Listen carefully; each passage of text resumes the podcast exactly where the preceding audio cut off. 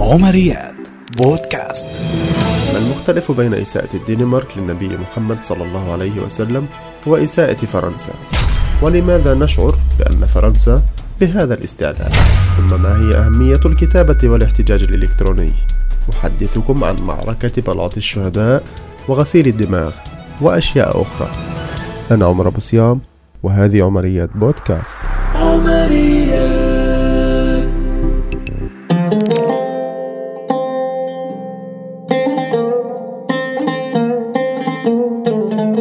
في القرن الثامن الميلادي نجحت الجيوش الإسلامية في تحقيق العديد من الفتوحات نحو الممالك الشمالية الأوروبية، حتى وصلت إلى البرتغال وإسبانيا فيما عرف لاحقا ببلاد الأندلس، وكادت أن تتوغل أكثر وأكثر نحو عمق القارة الأوروبية عبر بوابة فرنسا، لكن لأسباب متعددة فشلت في تحقيق هذا الحلم، لينتهي حلم فتح أوروبا بعد أن هزم المسلمون في معركة بلاط الشهداء.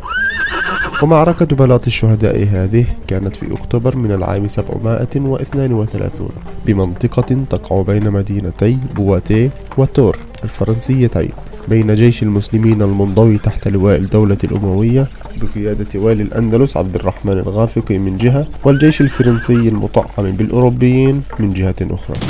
استمر القتال لمدة 9 أيام ما بين مد وجزر دون حسم للمعركة، ثم في اليوم 10 توقع المسلمون فوزهم فيها، إلى أن ظهر جيش جرار بقيادة شارل مارتل الذي استطاع حسم المعركة لصالح الفرنسيين بسبب عدد جيشه الضخم الذي أربك المسلمين وحدا بهم إلى الانسحاب ثم الفرار، خاصة بعد قتل قائد الجيش عبد الرحمن الغافقي.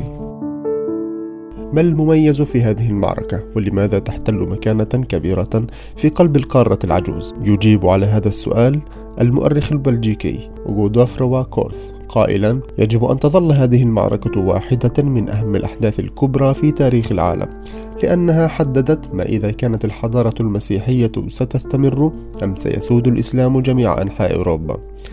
إذن كانت هذه المعركة هي المعركة الفاصلة والأخيرة في تمدد الدولة الإسلامية، والتي تفتخر فرنسا بنسبها إليها، فجيشها هو الذي قام بمنع المد الإسلامي من التوسع بعد أن سقطت العديد من الدول الأوروبية تحت وطأة الدولة الإسلامية الممتدة، ثم صارت ولأول مرة هي الحصن المنيع أمام أي زحف إسلامي على اختلافه. واعتبر مارتل بطلا مسيحيا أرسله الرب لينقذ المسيحية من الخفوت. ما يجب علينا محاربته اليوم هو الانفصالية الإسلاموية، لأنها مشروع ونظرية تخلط السياسة والدين.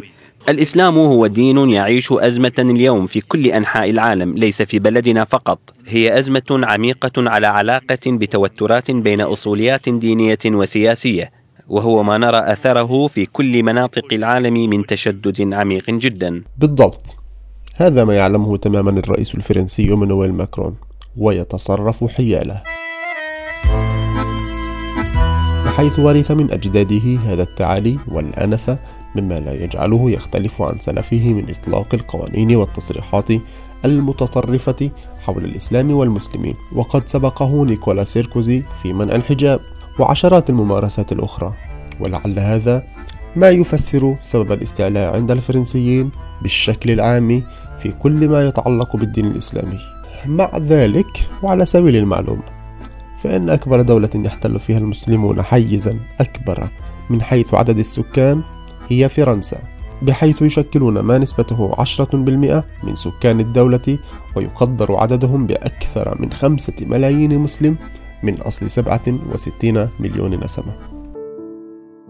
وللإجابة على السؤال الآخر، ما الفرق بين إساءة الدنمارك قبل 5 أعوام وبين إساءة فرنسا؟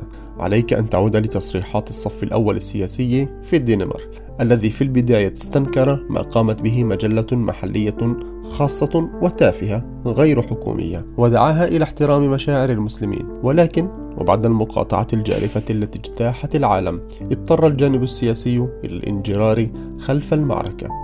بينما في الشأن الفرنسي فالموضوع مختلف، فالرئيس المأزوم داخليا كان هو الذي دعا لنشر الصور المسيئة بنفسه وبحماية شرطية غير مسبوقة، ضاربا بعرض الحائط مشاعر 5 ملايين من مواطنيه ومليار ونصف المليار من المسلمين حول العالم. وبالتالي صارت المقاطعة واجبة بل شرعية، علها تؤدب رأس الهرم قبل كل شيء ليتأدب جميع من تحته. اعترض البعض على كثرة الكتابة والاستنكار الذي طاف وسائل التواصل الاجتماعي، فيما دعا البعض الآخر إلى محاسبة النفس والمجتمع قبل محاسبته للخارج.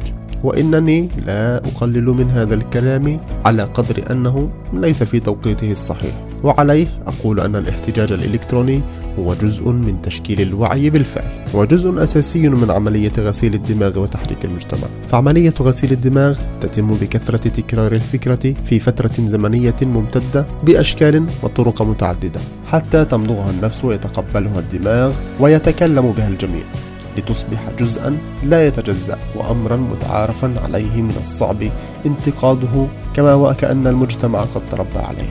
وهنا بالضرورة لا نتحدث عن السلب والإيجاب، بل نقوم بتفكيك الفكرة ليسهل استيعابها. ومن هنا تأتي أهمية الكتابة والتعبير بالأشكال المختلفة والاحتجاج وتكرار الاحتجاج مرات ومرات، والمناداة بالمقاطعة والمساهمة بالنشر والانتشار على قدر الاستطاعة، إلى أن نصل إلى الذروة في التأثير والمشاركة الفاعلة.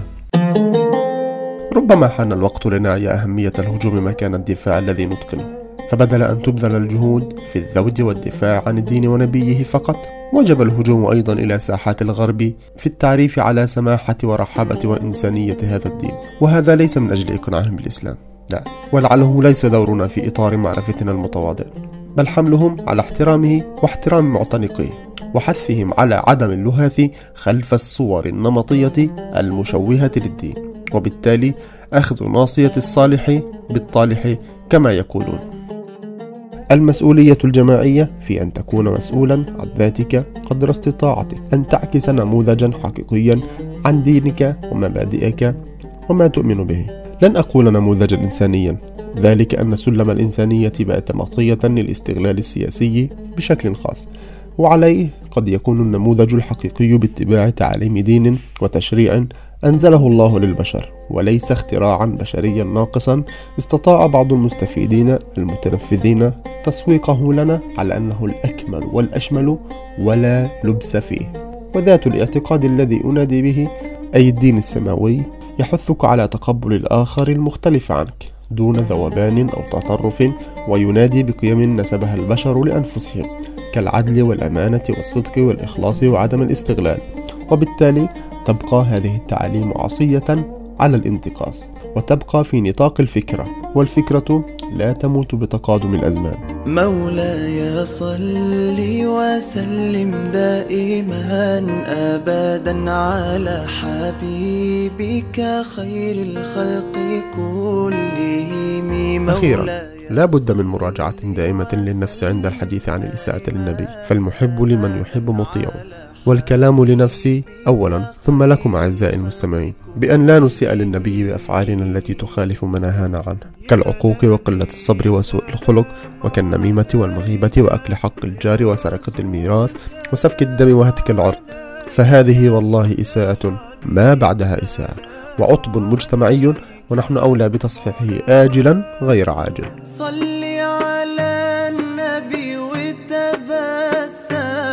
وبمناسبة ذكر المولد النبوي الشريف، أسأل الله أن يديم علينا وعليكم الصحة والعافية، وأن تكونوا ذخرا بالذود والدفاع عن نبيكم المصطفى، الذي حتما سيفخر بأتباعه يوم لا ينفع مال ولا بنون. شكرا لكم، وإلى عمرية قادمة في الأسبوع المقبل. عمريات بودكاست.